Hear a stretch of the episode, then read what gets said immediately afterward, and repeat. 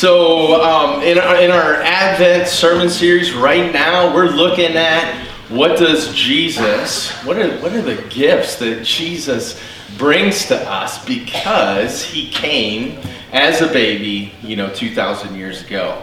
And so, the first week of our sermon series, we've looked at hope. Last Sunday, through Jim Curzon, who did a phenomenal job, he's such a natural communicator. He talked about love. Today, obviously, we're talking about joy. So I'm excited about this.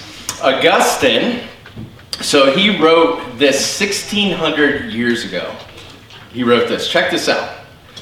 For who wishes anything for any other reason than that he may become happy?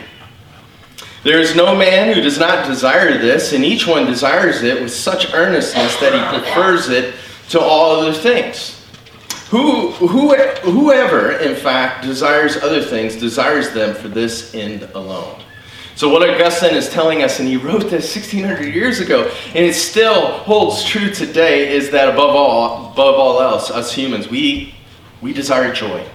We desire happiness. And when we're pursuing other things, why we, we, we are pursuing them is because we're pursuing them for joy. We want to be happy. The pursuit of happiness is definitely hardwired in us. Every human seeks it, and yet many don't have it. As we were worshiping, I got this text. And this is just so awesome. And when we talk about your giving here at the church, this giving that you did, it brought joy to a lady in our church. And this is what she wrote me as we were worshiping. I'd like to thank you very much for the generous gift card. I even got my mom and sister a gift. Nobody has ever done anything like that for me. I sat here and cried the day I got it. Thanks again. I hope you and your family have a wonderful Christmas. Bless you. After the service, I'm going to be going to a neighbor, a new neighbor, recovering heroin addict, recovering meth addict, been clean for six years. She's working her tail off at Chipotle downtown. Her son working to help pay the bills is working at McDonald's. And yet she's struggling to get money for her rent together. She's in need of some joy. If anybody wants to partner with me in bringing this lady joy, come and find me after the service. I want to bless her. People are lacking joy. Why are we lacking joy? What is it? Why do we lack it? That's what we're tackling. Here's how the dictionary defines joy joy is a feeling of great pleasure and happiness. So, in order to define joy, you got to define happiness because happiness is in the definition of joy. How do we define happiness? Happiness is defined as a feeling or showing pleasure, feeling of pleasure or showing pleasure or contentment. So here's the definition I want to offer to you this morning for, for joy or happiness. A person is joyful or happy when they are feeling great pleasure or contentment. That's what we're all after. That's we are after that joy. Um, so why is it so absent from so many people? Why do we often lack it? How many times have you ran into a person, you ask them, how are you doing today? And they answer with, same crap, different day, right? How many times have you asked somebody how they're doing and their response is busy, exhausted? Why is it that depression, and this is so sad, has increased so tremendously among high school students, college age students, and young adults? It's, it's off the charts in the last five to seven years. Why are you here today and you lack so much joy? Perhaps you're here and you're struggling to have it. And Christmas is just a reminder that you haven't taken hold of it. You're living, but you're not really alive. You're just sort of making it through. There's no pep in your step. You're just existing. Complaint is your native tongue. Other people seem to never meet your standard, standards. You're solemn, you're grumpy, you're lacking zeal. Why do we lack joy? All right, here. I want to say that the answer as to why we lack joy is so complex that as I was preparing for this, I had the thought that, you know what, I have to do, I just need to do a sermon series on this to do a more full treatment of this problem. Okay? So I'm gonna, offer you several things this morning as why we lack joy, but please know it's not exhaustive. So here's the first reason that I want to mention to you as to why joy is absent often from us. It's we have a faulty view of God. A.W. Tozer, he, uh, he communicates to us in his book, Knowledge of the Holy. What comes into our minds when we think about God is the most important thing about us. The most important thing about you is who you perceive God to be. We tend, by a secret law of the soul, to move toward our mental image of God. This is true not only of the individual Christian, but of the company of Christians that composes the church. Always, the most revealing thing about the church is her idea of God. So Tozer is saying how how you perceive God, how you, whatever you think of his character, his attributes, his plans in the world, that your soul will move to whatever co- conception of God that you have. It's like this law of the soul, it just happens. And so, what comes to your mind when you think about God? What are you, what are you thinking of right now? What do you believe God to be like?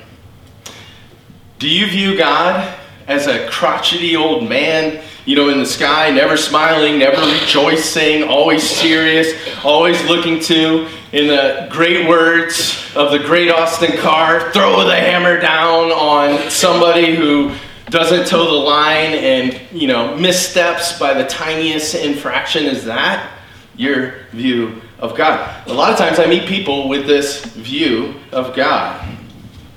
You see, to be joyful, you have to have a different image of God than that. And so you might be thinking, all right, so do I just fabricate an image that's going to work for me and make me happy?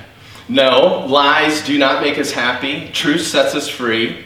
Lies do not. I'm asking you to grab hold of an accurate view of God this morning. Who is God? What is He like? Do you know that God is the most joyful person in the universe. Do you think of God this way? The most joyful person in the universe. Maybe you're sitting there and you're thinking, that's not the God I learned about growing up in church. Prove it. I'll prove it. Let's go. Here we go. First, the Holy Trinity. What is the Trinity? It is, guess what? Loving, joyful community. The three in one God, one God, three persons have always existed in joyful, loving community and always will exist in joyful, loving community. At the bottom of the universe is this joyful, loving community. Look at, uh, there's tons of scripture that shows us the joy that exists in the Godhead. Let me just mention a couple. Genesis 1:31, God saw all that he made and it was very good. What was, what was God doing? The Godhead was rejoicing in their creative works. They were pleased Matthew 3 16, 17 says this As soon as Jesus was baptized, he went up out of the water, and at that moment, heaven was open, and he saw the Spirit of God descending like a dove and alighting on him. And a voice from heaven said, This, this is my Son, whom I love. With him I am well pleased. Do you know what the Greek word that is translated pleased means? It means this to take a high degree of pleasure and mental satisfaction in. That is what the Father was doing at the Son's baptism as the Holy Spirit, the third person of the Trinity, is hovering. It's beautiful. How about Colossians 1 19 and 20? For God was pleased to have all his fullness dwell in Jesus and through him to reconcile uh, to himself all things, whether things on earth or things in heaven, by making peace through his blood shed on the cross. The same Greek word for pleased is used again. This verse tells us that it gave God great, the Father gave the Father, the Spirit, great pleasure, great mental satisfaction in having all of the divinity be present in Jesus in human form. God is a joyful God. Jesus, he is the ultimate revelation of God, right? Was Jesus joyful? Luke 10 21 tells us this Jesus, full of joy through the Spirit, through the Holy Spirit. Jesus was full of joy.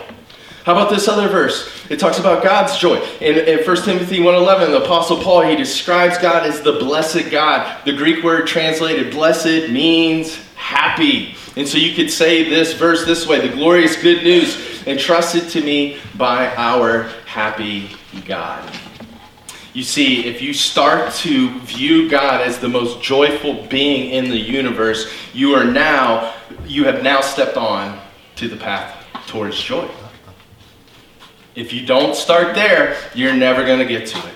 Here's the second reason. So we have a faulty view of God. That's why we lack joy. Here's the second reason we often lack joy. We don't believe God wants us to be happy.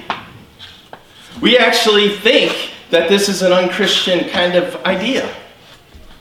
I meet a lot of Christians that think, oh no, God doesn't want us to be happy, He wants us to be holy.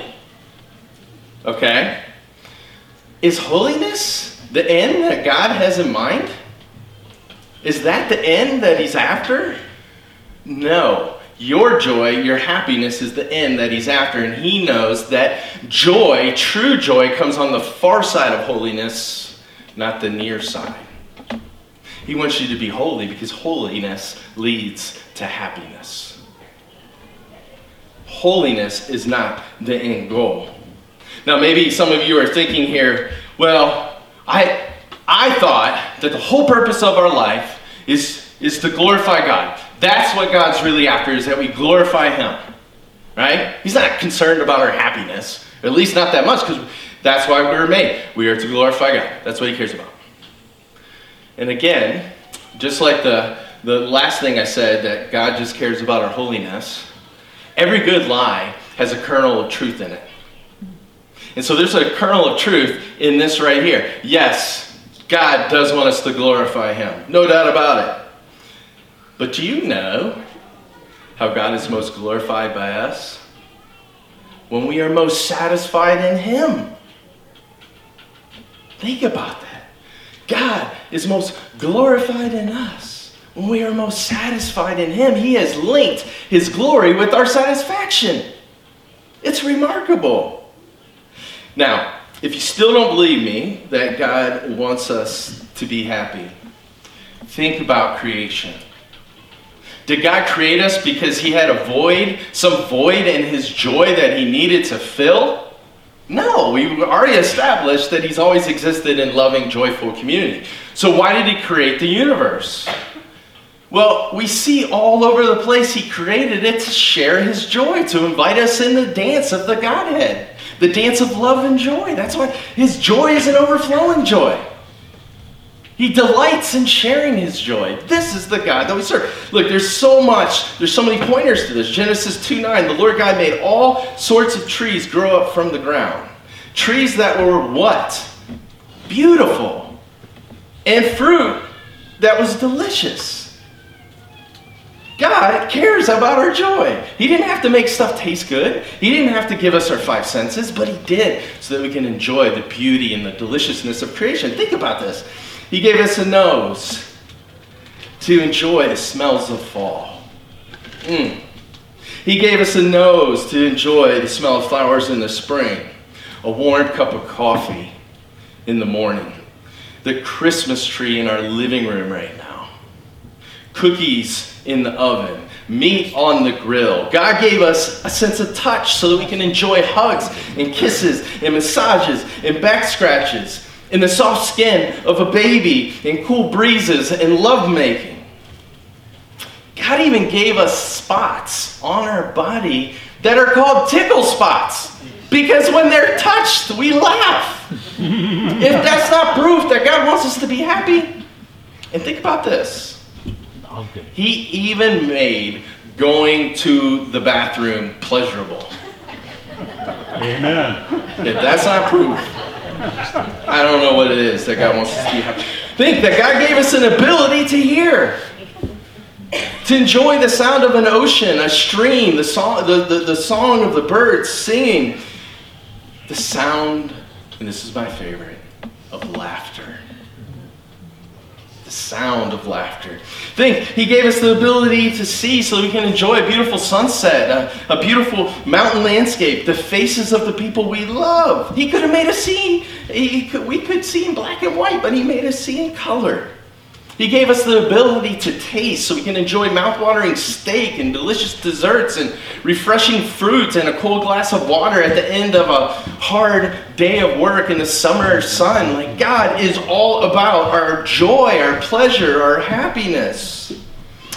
And what did Jesus teach? If he's the ultimate revelation of God, what did he teach? Jesus told his disciples in John 16, 24, until now you have asked nothing in my name, ask and you will receive. So what? So your joy may be full. How about John 17, 13? I told them many things while I was with them in this world so they would be filled with what? My joy. How about John 15, 9 through 11? As the Father loved me, I also have loved you. Abide in my love. If you keep my commandments, if you are holy, if you if you if you become holier, you abide in my love, just as I have kept my Father's commandments and abide in his love. These things I have spoken to you that my what? That my joy may may remain in you, and that your joy may be little, full. When it becomes real to our heart that God is the most joyful being in the universe and that He created you for joy, you're on the path to joy.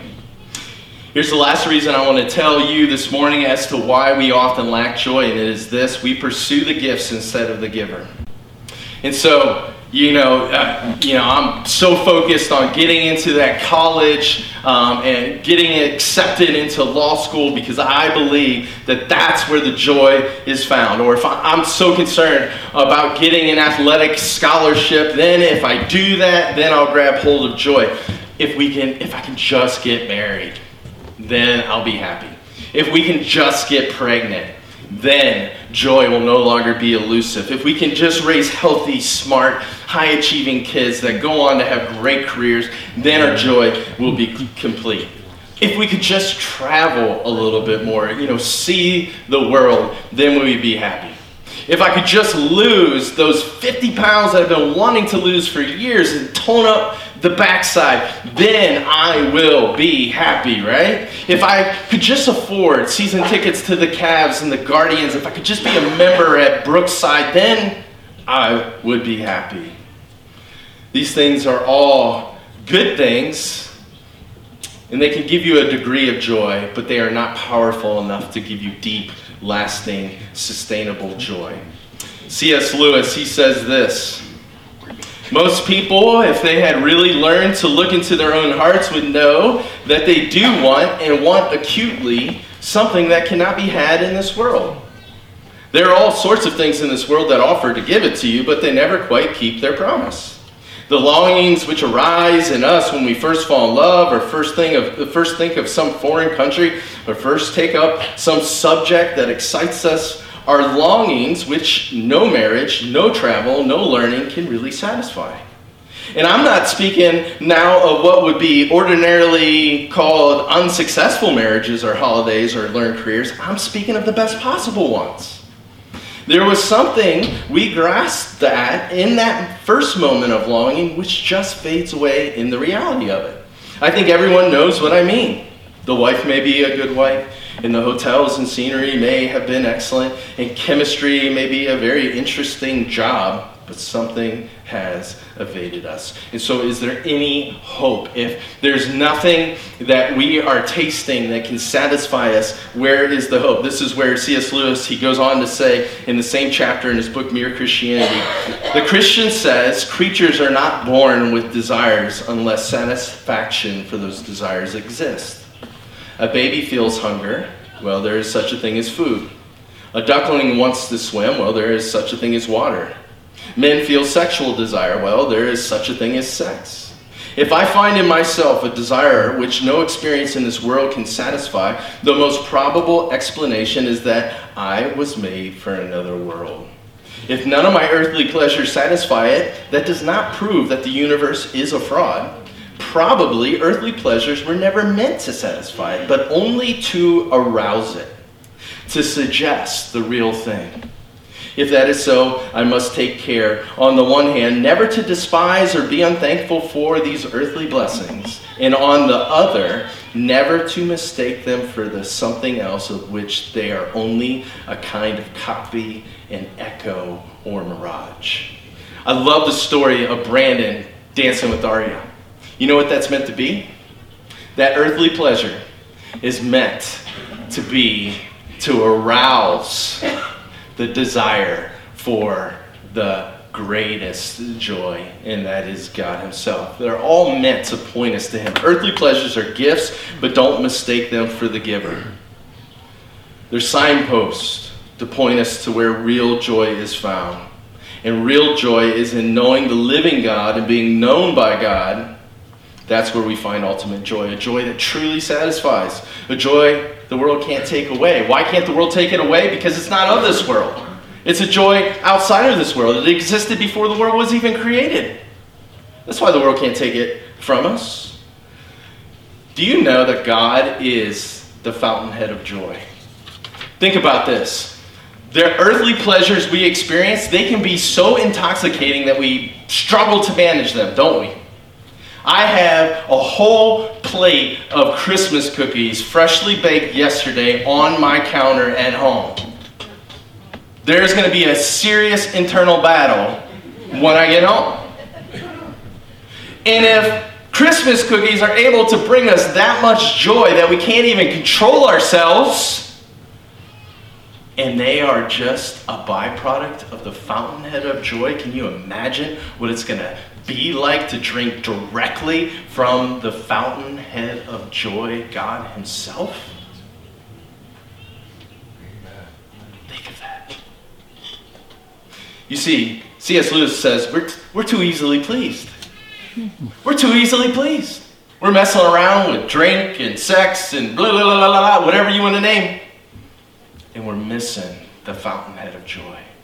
We settle. We settle for the gift and miss the giver. Don't miss the giver. Uh, Psalm 16:11 says this, "You will show me the path of life." This is King David saying to God, "You're in your presence is fullness of joy. At your right hand are pleasures forevermore."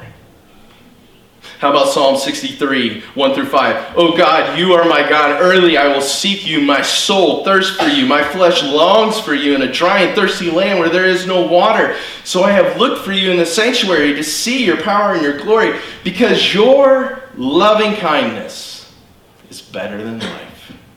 My lips shall praise you. Thus I will bless you while I live. I will lift up my hands in your name. My soul shall be satisfied as with marrow and fatness, marrow and fatness, and my mouth shall praise you with joyful lips. We must stop settling for lesser joys. Um, so let me just end with this. How does Christmas relate to, to what I'm sharing with you today? What does Jesus' birth have to do with joy? Reason he came. It's the whole reason he came. It's for your joy. Look at this. Luke 2, 10 through 11, when the shepherds are talking, or when the angel is talking to the shepherds, what does the angel say? Do not be afraid, for behold, I bring you good tidings of what? Great joy, which will be to all people. For there is born to you this day in the city of David a Savior who is Christ the Lord. Jesus came to reconnect us to the fountainhead of joy so that we can be saved from sin and death and experience everlasting joy. This is why Jesus came. How about Hebrews 12 2? What does it tell us? It says that Jesus, check this out, who for the joy, huh, set before him, endured the cross, despising the shame, and has sat down at the right hand of the throne of God. What enabled Jesus to endure the extreme, extreme humiliation of hanging naked on a cross for everybody to see? What enabled him to endure that? The shame. Well, this verse says the joy set before him. Well, whose joy was set before him? We already, we already established Jesus doesn't need more joy. So obviously, it wasn't his joy that was set before him while he was enduring the cross. He didn't need more joy. Jesus is full of joy, the verse said. Why did he do it? Why did he endure the cross? It was your joy that was set before him. That's what he was after. And this is what Christmas is all about. That this baby born came for the joy set before him, and he er, endured the cross to bring you joy, never ending, complete, full joy. Pursue God, drink deeply from the fountainhead of joy through worship, prayer, fasting, Bible reading, meditation, application, and interacting in Christian community, and you will increasingly be filled with joy. Let's pray. God, our Father, we're so grateful that you are the most joyful being in the universe. Make that real to our hearts. And Lord, I pray that uh, you would enable us to spend time with you, good, consistent, quality time with you. Because as we do that, your joy rubs off on us. Like a married couple that's been married for years, and before they before they know it, they even start to look alike because they rub off on each other when we spend that time with you, when we're united to you through Jesus. Over time, we become joyful. May we pursue you. May we truly believe that your loving kindness is better than life, that your right hand are pleasures forevermore. Father, we thank you so much for Jesus, who just did the unimaginable so that we could be re- reconnected to you, the fountain of joy. May we praise him and love him and serve him. And Lord, if there's anybody here that has not, through repentance and faith in Jesus, if they have not been reconnected to you, the fountain of joy, I pray today would be the day that they would surrender to you, that they would open wide the gates and let the King of glory and joy come in. It's in Jesus' name we pray.